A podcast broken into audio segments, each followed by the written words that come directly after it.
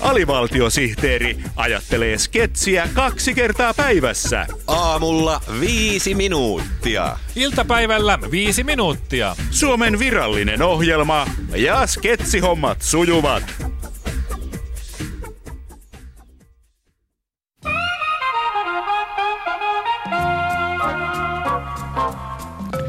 Koneista ja Joni taas kotiin horjuen.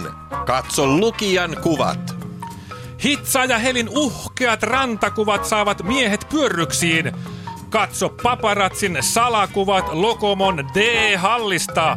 SDPn puoluesihteeri vieraili Raahen rautaruukitehtailla. Suomi nousuun kovalla työllä. Näin räväkästi mainostaa ensimmäistä numeroaan aivan uudenlainen työväenlehti nimeltään Metalli 7 päivää, eli tuttavallisemmin Metalli 7. Metalli 7-lehden päätoimittaja Tuomas Kuona. Mm? Lehtenne tyyli poikkeaa rajusti perinteisten työväenlehtien, kuten Demarin, kansanuutisten ja me työläisnaiset-lehden linjasta. Mihin pyritte tällä räväkällä juorupainotteisuudella? Onko tarkoituksenne musta maalata työväenluokkaa? Hmm. Ei tietenkään. Metalli 7 on vahvasti vasemmistolaisen työntekijän äänitorvi. Jaha.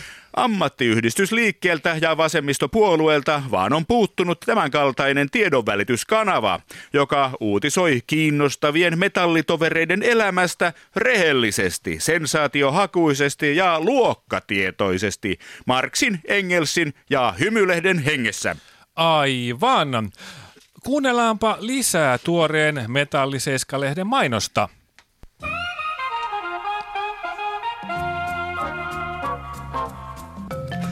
Onko tämä hämärän valokuvan epäselvä hahmo SDPn puheenjohtaja Antti Rinteen kainalossa Jutta Urpilainen vai Paavo Arhinmäki?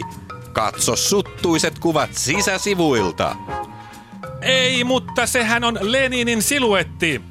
Vasemmistonuorten puheenjohtaja Lee Andersonin paahtoleipään ilmestynyt kuvio sai Turun sekaisin. Vasemmiston ponnistuksilla Suomi nousuun! Lue Lauri Ihalaisen Karkkilan työväentalolla pitämä nelituntinen puhe kokonaisuudessaan metalliseiskan jättijulisteesta. Huhhuh, melkoista tykitystä. Kyllä. Eikö pelkona ole se, että tämä sensaation nälän ja työväen aatteen sekoittaminen karkottaa loputkin vasemmistolaiset puolueista ja järjestöistä, Metalliseiska-lehden päätoimittaja Tuomas Kuona. Turha pelko.